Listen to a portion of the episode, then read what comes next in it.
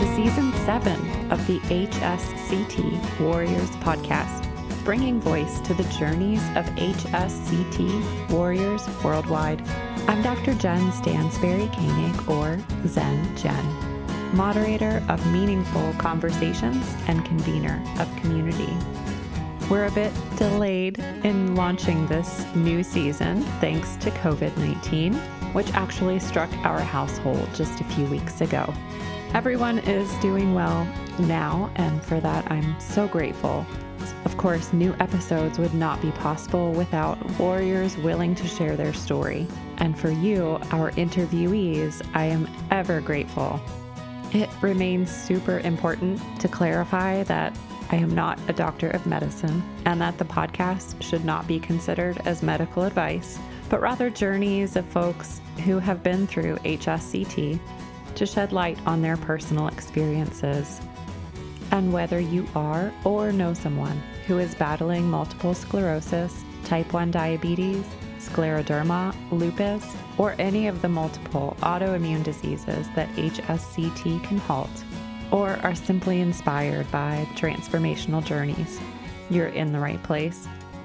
As we continue to grow the HSCT warrior community, illuminate the invisibilities of autoimmune disease, recognize the possibilities of a future free from disease progression, connect through our shared experiences, and advocate for an inclusive society. I am so grateful you've joined us.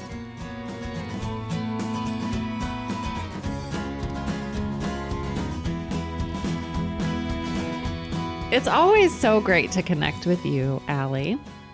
I agree, Jen. I feel the same way.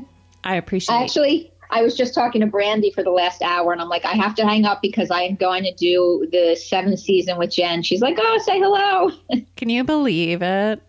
Uh uh So, hello to Brandy. How's she doing? She's good.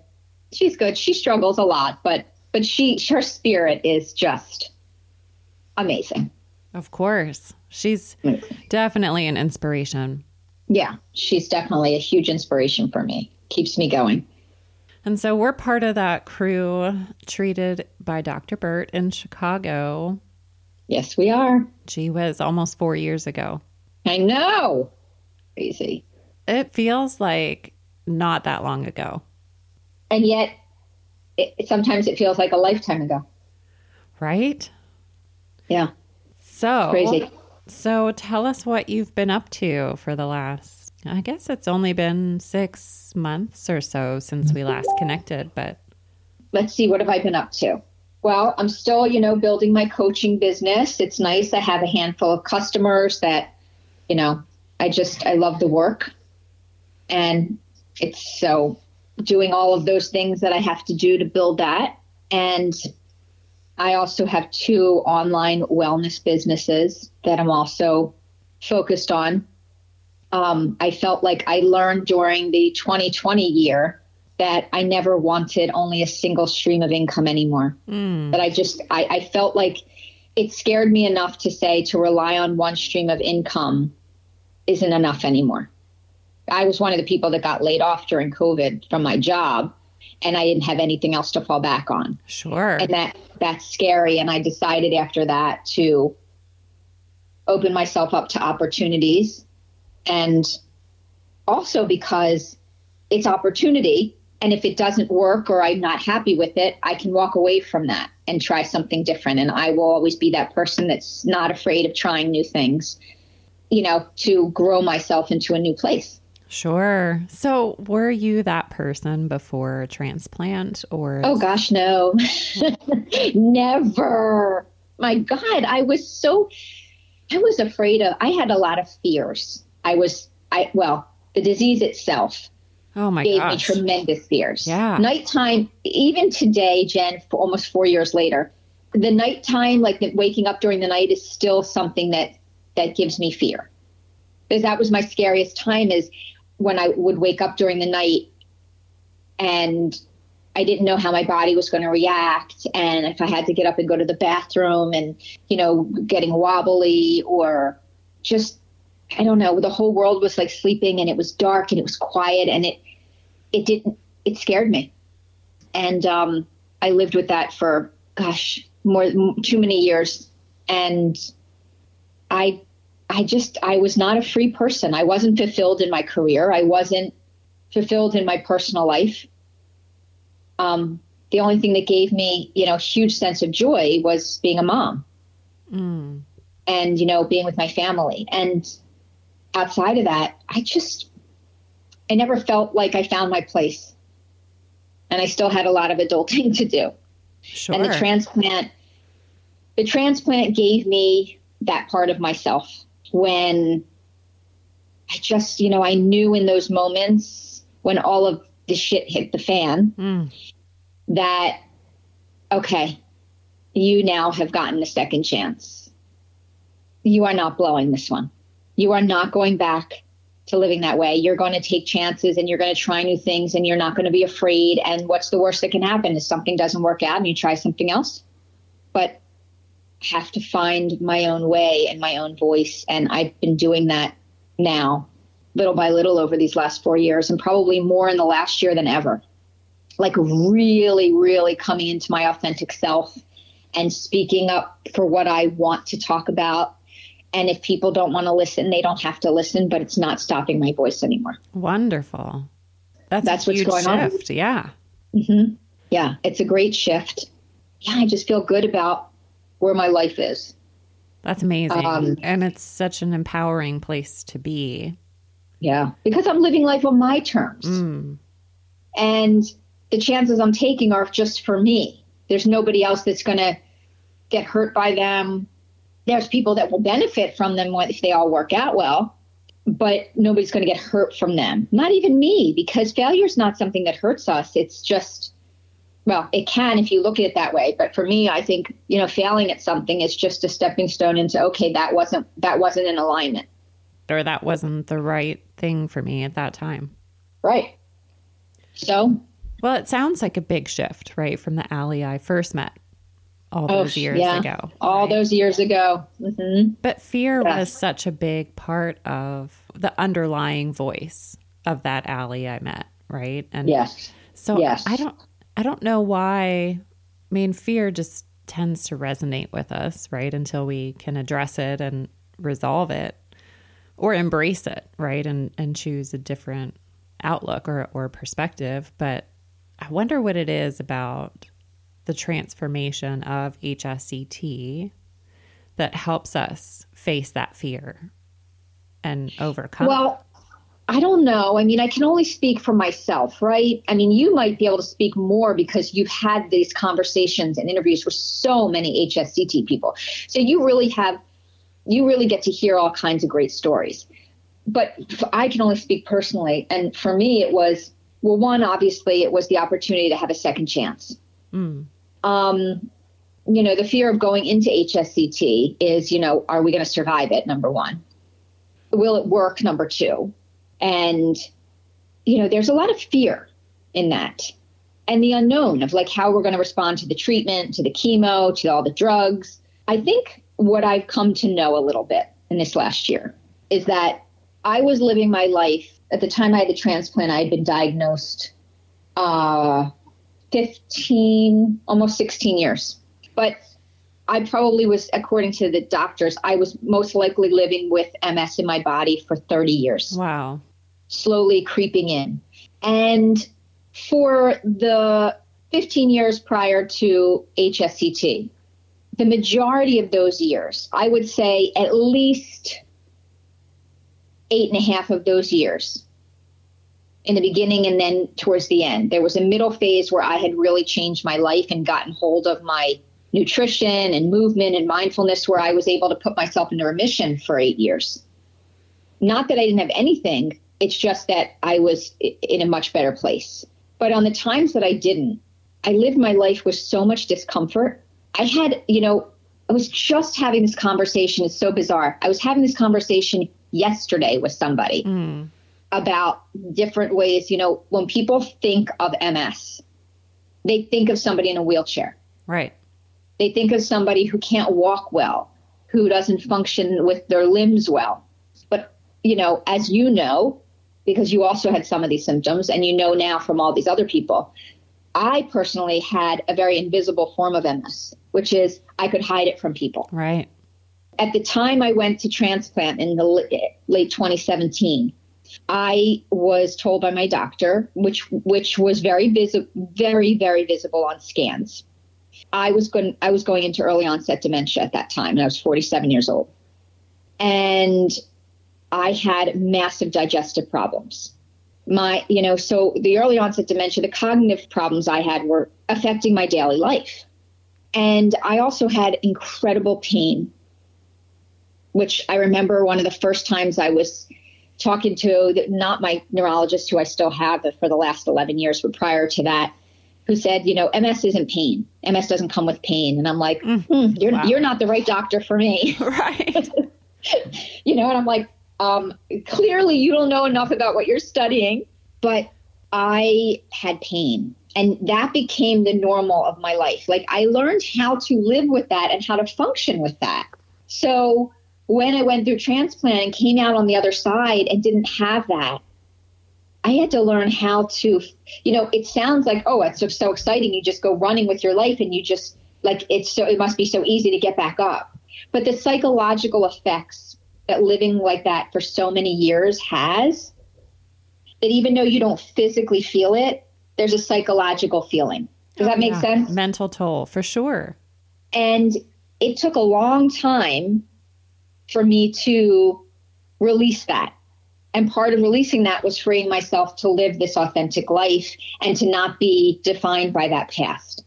And to say, I don't feel that today, so I don't have to hold on to what I knew. Like, mm. I need to live now for this. And that was something I never, ever knew how to do before. But I had to learn how to eat without being afraid because I didn't feel the pain anymore in my stomach. But psychologically, I still thought every piece of food that touched my mouth was going to kill me. Right. Yeah, there's a, so much fear there. And there was so much PTSD to deal with after the fact that, you know, it's going to be four years post and I still, the, the food stuff is still a factor for me. I definitely still have some kind of form of orthorexia where I'm still semi afraid of foods. Um, it's gotten a lot better, but it's not it's not it's not nowhere near 100%. Well, it's interesting just to hear you talk about like the parts of the story worth holding on to, right? Or yeah, like really reflecting on what's worth holding on to and what's what is possible to shift about the story I've been telling myself. And that takes years of work. It takes years of practice to really mm-hmm. start mm-hmm. to shift that resonance of fear yes. in your mind and even in your body, right? Like your body is resonating that trauma. Yeah. Yeah, absolutely. It's it takes trauma. Time. Yeah, trauma plays a huge role and I think it's interesting because everybody looks at trauma in certain ways. People think, well, if you have trauma, it must be that you were abused or you know, if you have trauma, it must be like severe PTSD kind of stuff. But trauma comes in all forms. Mm. And that's why I shifted my coaching practice to become a life coach that focuses solely on trauma healing. And not from a, I like to always make that clear from anybody that listens, not from a mental health professional. There is a place for trauma healing with mental health professionals, psychologists, psychiatrists, a coach is not that. So my part of trauma healing is knowing the traumas, but helping you move out of them instead of sitting in them, which is a lot of therapy, which is needed, but it's not what I do. So it became so important to me because MS was a trauma and it left me with those PTSD parts of it that I had that I'm still going, you know, still trying to unravel in my mind the psychological effects. Of course. Um, you know, and all of my past, you know, inner child stuff is why I started focusing on trauma healing because it's huge and everybody's got something. Oh, that's the truth. Everybody has something, at least one thing, if not multiple things from their past you know, whether it was abuse, whether it was uh, sibling stuff, whether it was fights with friends that left an impression on you, whether it was heartbreak, because we've all suffered heartbreak, you know, but maybe it was somebody that you just couldn't seem to get over or something that happened.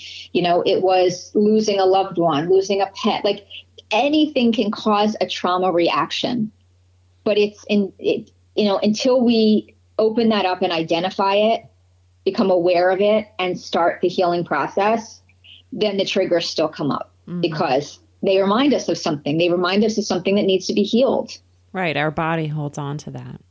And so it's become incredibly rewarding work for for me. And it's something that I will continue working on in myself. You know, it was the one thing that I knew I needed the most work on, which is why I ended up going into it with my coaching because it's just that's what you do. When you become a coach, you coach on the one thing that you, you know, that was the hardest for you to heal and the most rewarding because that's what you can teach. That's what you can work with. Well, and it's the investment of time and, and effort that you want to make right now.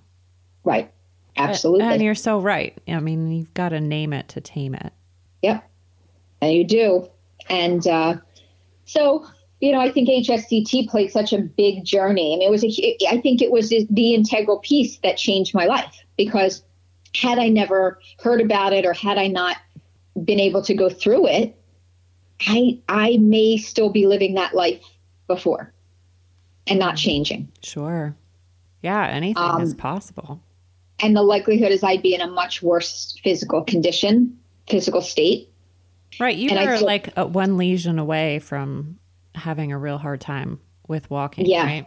Yeah. With Dr. Burt, plus my neurologist, plus my other doctors, you know, I was basically because my C spine, my C2, C3 had taken a couple big hits and it had multiple lesions now at this point around it. They said if you have one more hit to that area, you're going to be paralyzed from the neck down and on a feeding tube. It's so, amazing.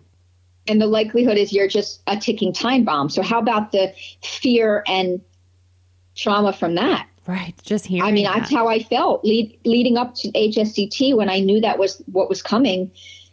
The trauma of just I felt like I was a ticking time bomb, going to sleep, not knowing how I'd wake up, waking up and just being like, thank God I'm still here in this state, but never knowing because when things went south for me in 2016, I was fine one Friday and I woke up that Sunday numb from the neck down. Mm, terrifying. And those pieces are like, it had a mind of its own and everything that I had done before wasn't working anymore. And the disease kind of was, took back control. Let's just say that. And um, so HSCT, it, it, of course, it was the catalyst that changed my life because I got the opportunity to really look at things and go, wait a minute, I have a second chance here. Do I want to really go back and do the same thing, or do I want to start living life on my terms, the way that I've always hoped and dreamed I would? So that's where I am. And here we are. And I see how important it is. And that's why I encourage people like, take a chance, take a chance, make a change, and, you know, live the life that you want to be living. I'm not saying it's always easy, but if we do the work, it's rewarding. Yeah, it takes that investment, right? Everything's an investment in what we do. If we want to achieve something, you have to invest in yourself for it. Well, and even just the investment of HSCT, it seems continuing that that investment, right? So you continue to grow and you continue to learn and you continue to reflect and challenge yourself. And I think that's so important, right? That you can't just show up for HSCT and say, "Okay, well, I went through and I'm done. That I'm good." Right? Well, I mean, I couldn't do it that way. Um, because we have there's too much opportunity we were given. I mean, that's listen. I, that's how I see it. I, am not speaking for anybody else, Jen. Sure. But I saw it as the greatest opportunity was being given to me. How was I going to? What was I going to do with that opportunity? And I just knew that I couldn't waste it. And I also knew in my heart that, you know, I had to honor and cherish my, you know, bunnies and tiaras crew. And I had to move forward for, you know, what Carol had believed in mm. and what Brandy and Carol and I were fighting for. And, you know, I keep my tiara on my desk. For anybody that has listened to all of your season openers, they'll know mm. what the mm. tiara is. Yeah. Um, and that, that tiara is sitting, I'm looking at it, it sits on my desk every single day. And when I moved, it was packed up in bubble wrap and then moved back onto my desk because it's the thing that keeps me saying, I know why I'm fighting. Mm. Because my friend, you know, fought for this and and and I will keep fighting for for her for this. And part of that, you know, what I mean in that is that I'm fighting to live my best life. Mm. It's a great reminder. Mm-hmm. It's a huge reminder for yeah. me. And I'll carry that tiara framed everywhere I go until I'm not here anymore. And then that tiara will go to my daughter and remind her of what she fights for. Sure. Yeah. I, I, I cherish it. I look at it all the time. And it's just, you know, it just reminds me all the time that, you know, I, I don't only fight for myself and my future, but I try to encourage other people to continue fighting for theirs too. Because we all deserve more and we all have so much more inside of us and i think sometimes that gets buried by fear. I know that's how i was living. It was buried it was in there but it was buried by fear and i didn't even know how to find it. Or to even see it as fear. I knew i had fears but i let them control me instead of me controlling them because i didn't know any other way i didn't know any other way it's how i lived that's how i thrived but now i get to thrive differently and I get to control any fears. I don't let them control me. That's so powerful. You're a powerful warrior. Thank you. I can say the very same about you, you, Zen Jen. You're sweet. So tell us about how you're doing with eating and recovery. And have you seen any neurologists or even had an MRI in the last year? I'm due for my four year MRI this winter. So I probably won't get it until like December. So I'm not, I, I don't worry about it. If that, you know, that's definitely, I don't worry about what's going to be on it because I feel good. My eating is, I, I eat fine and I don't have any pain. But like I said, there are still plenty of times where I still have a psychological attachment sure. to, you know, second guessing. Like I could be making a meal and in my head, there's always a little thought in there like, how is your body going to react from this? So it's not as often, but it's often enough that it shows up. I would say it shows up several times a week at least. But what I am grateful for is that it's not every day at every meal. Sure. And I mean, so there's a lot of gratitude in that for me. Sure. Even though it's still there, it's still a huge gratitude. And then I would say cognitively, um, I'm so much better. I'm able to actually sometimes find memories that had disappeared for 20 plus years. When I went for neuropsychological testing many, many years ago, um, which they, they told me I was losing my executive functioning. So my ability to multitask, which I already knew, but you know, they, they send you for these tests. And I'm like, I remember when they were going to send me a second time, like a year later. And I go, he goes, well, we should have it done again. And I said, why? I already know what's, I already know that I can't remember it yesterday. So no thanks. But I remember when I went through it and, you know, this young girl who's like works for the doctors, you know, giving me a grocery list and telling me to repeat backwards like the last three things, which I never could do. I couldn't do. Mm um, like she would say it and I had to repeat it right back and I couldn't. So, I mean, I already knew what was there, but I also asked the, the neuropsychologist or whoever he was that ran the study, you know, did this testing back then. And I said, you know, I don't understand. It's like I don't have a memory of things. Like I know I went to elementary school and middle school. I can't remember my teachers' names. I have no, like, I look at pictures and I sit with friends that talk about stories and we laugh and I'm laughing, but I don't know what I'm laughing about. Mm. I can't rem- like it startled me that I could not remember anything. from my from it was really really a hard piece for me to swallow and so it's nice to know that now I can remember little things like they'll just pop out of nowhere and I'll have like a photographic image of a memory, which is terrific because it proves neuroplasticity. For sure. But at the same time, I also know that I'll catch myself like if I'm really like just worn down or I've done a lot. Like last week, I was back home in Philadelphia taking um, Lizzie back to her final year of college and moving around. And there was just a lot of packing and unpacking and moving boxes and just con- like constant running for three straight days. And I think I was just exhausted. And I noticed that my speech, like I was kind of tongue tied over things that were coming out of my mouth. And my thoughts were a little bit slow. Like I was having, there were a couple times I was having trouble, like remembering a word or going to say something and I couldn't get the rest of the sentence out. Sure. Um, and this is easy for me to hide. I did it for, for 10 plus years. I could hide all this stuff. So it's easy for me to hide, but I was very aware that it was happening. So there's still little things. I mean, there's damage that's done that's just some of it's not going to go away. But again, I don't ever look at that as a setback. I look at it as an incredible gratitude in my life for the place I am today.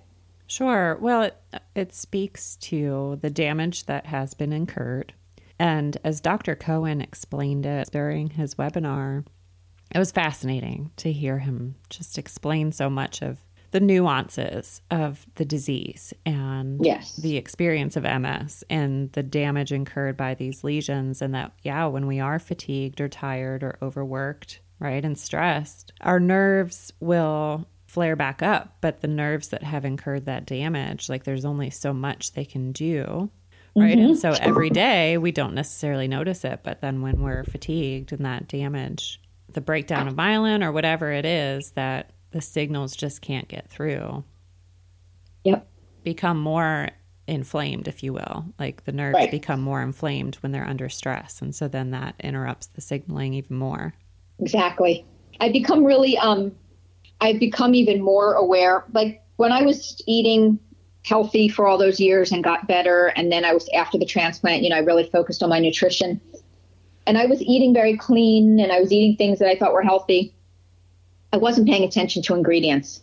And so I've since done a lot in learning about inflammatory oils and certain inflammatory ingredients that are still listed in plenty of foods that claim to be very healthy. Right so I've been really, I've been on that journey, I'd say for the last several months of just really paying attention and learning my ingredients because I've seen how that's played a little bit differently in my inflammation. Sure. Well, yeah, it foods that cause inflammation, especially in your gut where you had so much of your disease activity. Right. You want to stay away from. Yeah.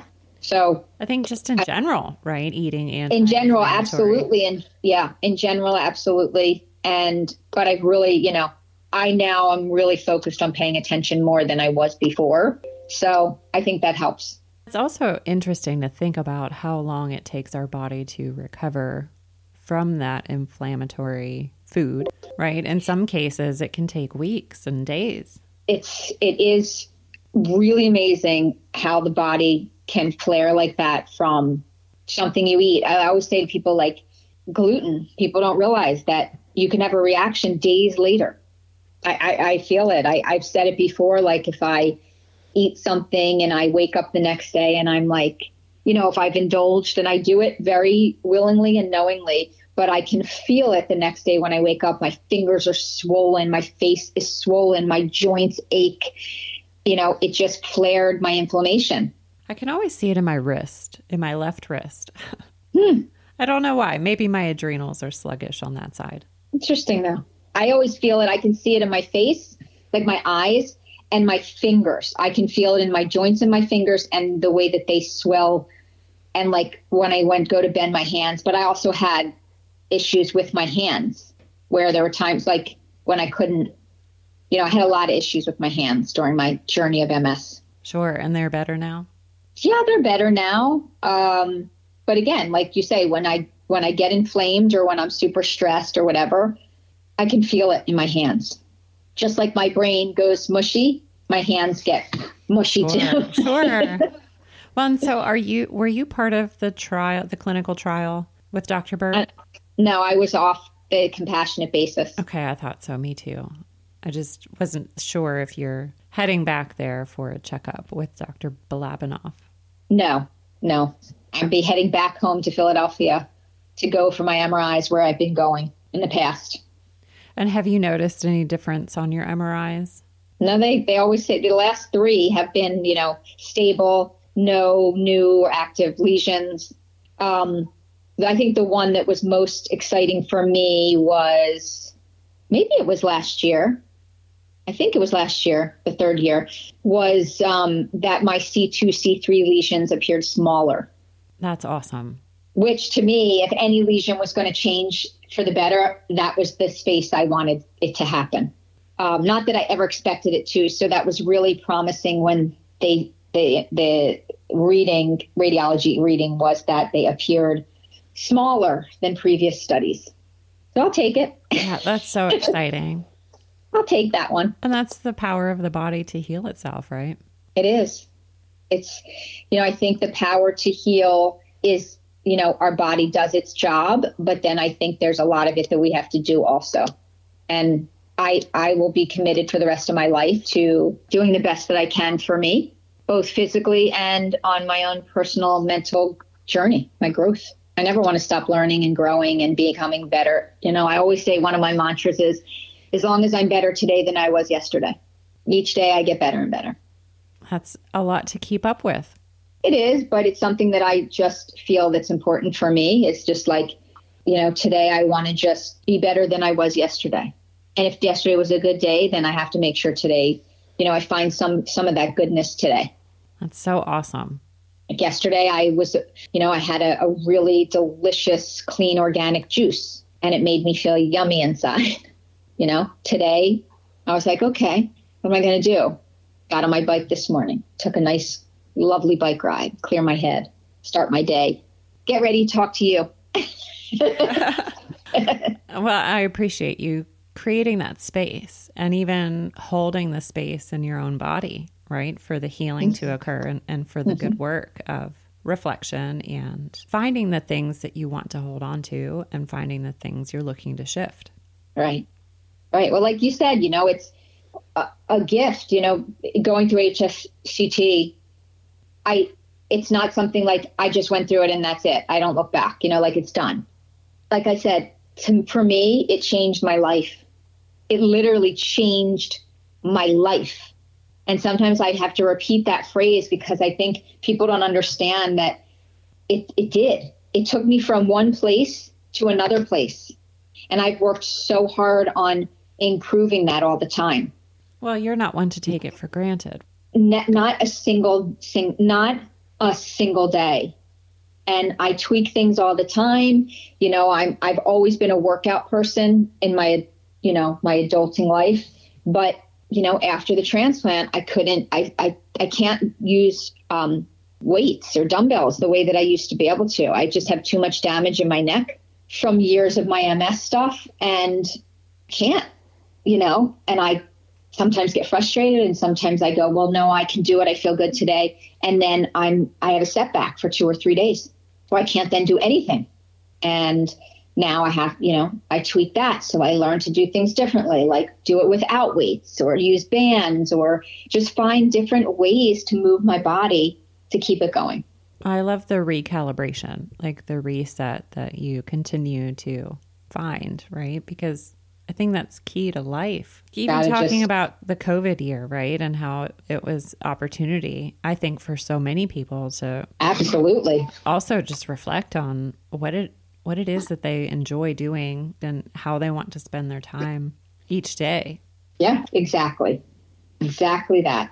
And so- COVID year was a big wake up. Well, and it's great that, you know, HSCT was a big wake up as well, right? And I think that that made maybe the COVID year easier for me anyway. Yes, I agree with you there. Finding the opportunity to slow down and right. not feel Right. so obligated. Mm-hmm. Yep. It's like those were two big, you know, it's amazing that when you think about how, you know, I've talked about this so much in the past, you know, when things happen or people get sick or someone passes away or, you know, the whole world, like everyone around stops and's like, oh my God, life is so short. That's the great phrase when something tragic happens. Life is so short, we have to be living better. But then life goes back to normal. Right. And we get bogged down by the stress of the everyday existence.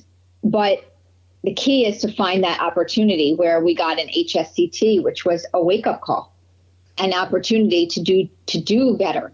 And then 2020 hit, and we could have made two choices. We could have gone down with it, or we could have risen up with it.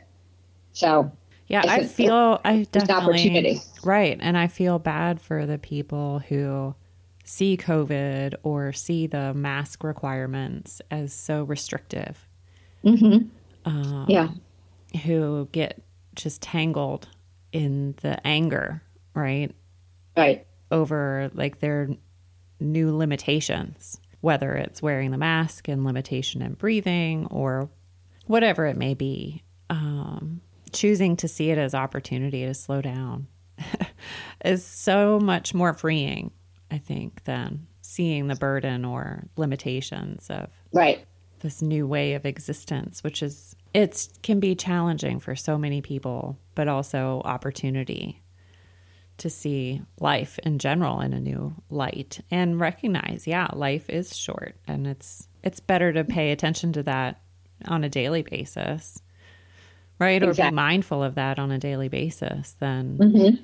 suddenly when when tragedy occurs yeah yeah so i'm just you know i'm living life today all about opportunity and looking at things of how they can make my life better for me how i can make my life better and being present here today on this beautiful phone call with you and just being here and finding total fulfillment and joy in this. Well, it helps you started your day off well with a bike ride. It did. It, it definitely did. Ocean air.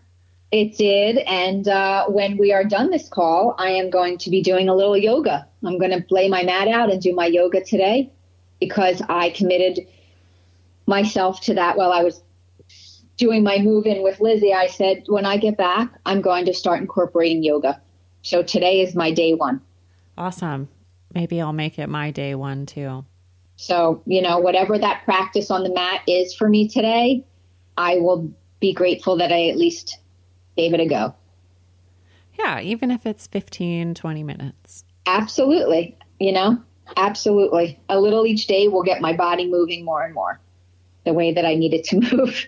I love that. Well, that's inspiring. So it's definitely an investment of time and and even the mental energy, right? Yes. You know, it's funny. Sometimes I think the mental aspect of knowing you're going to go and do something is harder than the physical part of it.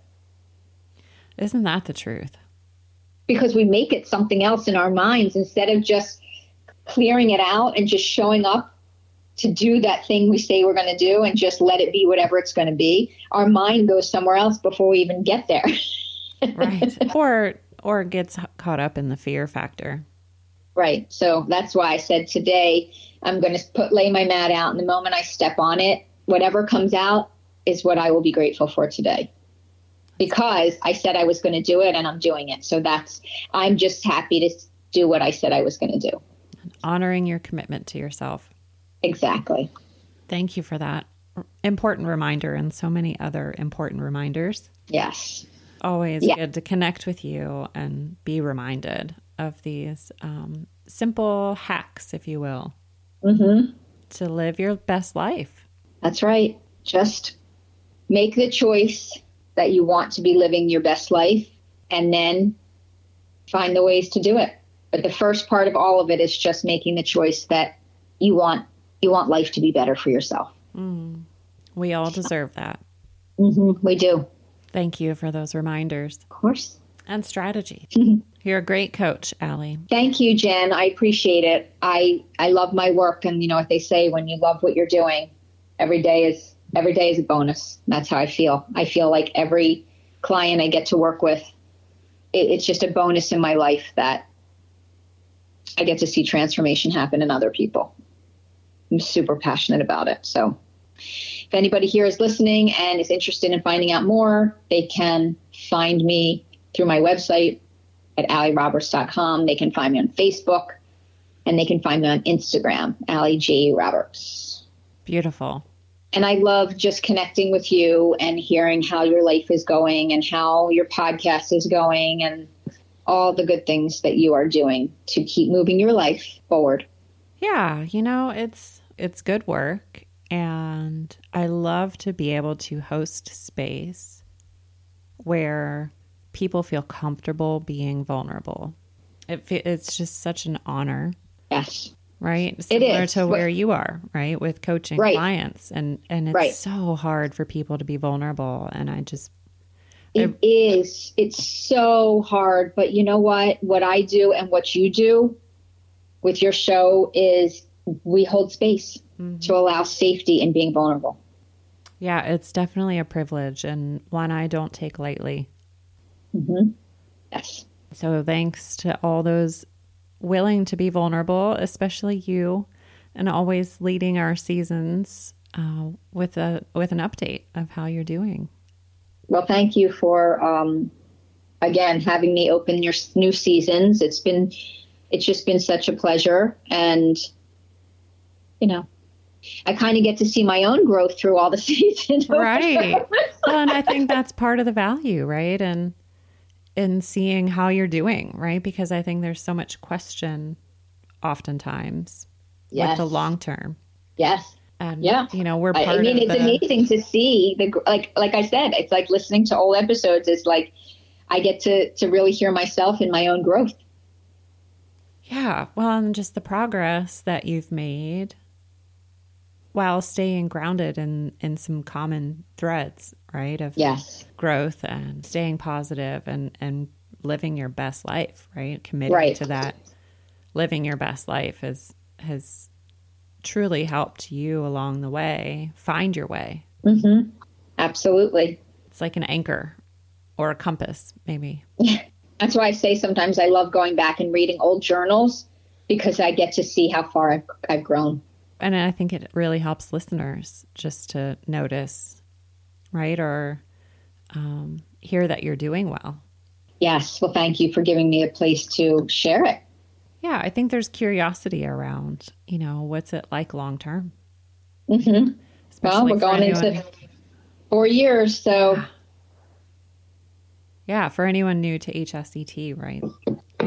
Because it, right it's nice to read those uh, peer reviewed journal articles from the medical journals, but I don't know, lending voice to this story and the journey, I think is so powerful. So thank you for lending well, yours. I'm, listen, thank you. I'm glad you do this with me because it does give people that look. And one of the things that I remember when we started this journey was you know, where were the people that were long out? Like, what were their stories? And sometimes you get a little glimpse, or someone would say, you know, here I am after 10 years and I'm, I haven't progressed. And we get a little clip on a Facebook group, mm. but we don't get a story. Right.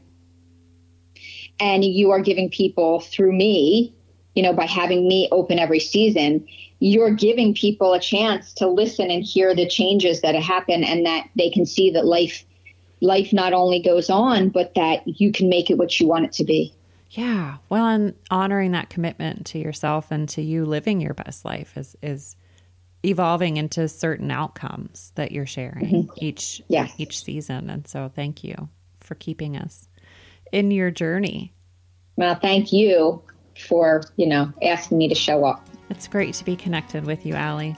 As is with you, my Zen Jen. Mm. So enjoy a beautiful rest of your day.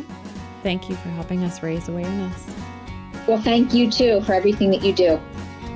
Yeah, it's truly a privilege, and I'm honored to be in this space and appreciate you being here with me. Thanks, Jen.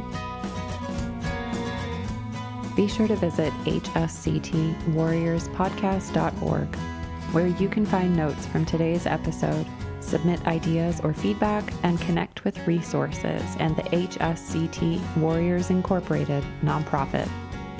As always, special thanks to musical genius Billy Alitzhauser for sharing his superpowers to create, soundtrack, edit, and produce the audio to make this podcast possible. You can find us both when you subscribe on SoundCloud, iTunes, Stitcher, or wherever you find podcasts. It has been amazing to connect with warriors worldwide, and we would love to hear from you about how the podcast has helped your journey with autoimmune disease. Take a moment to connect with us on Instagram or share this episode with someone you know that would enjoy listening. In the meantime, we hope you'll tune in next Wednesday for another episode highlighting another HSCT warrior. Until then, be a snowflake and embrace your superpowers. Be kind. Be well.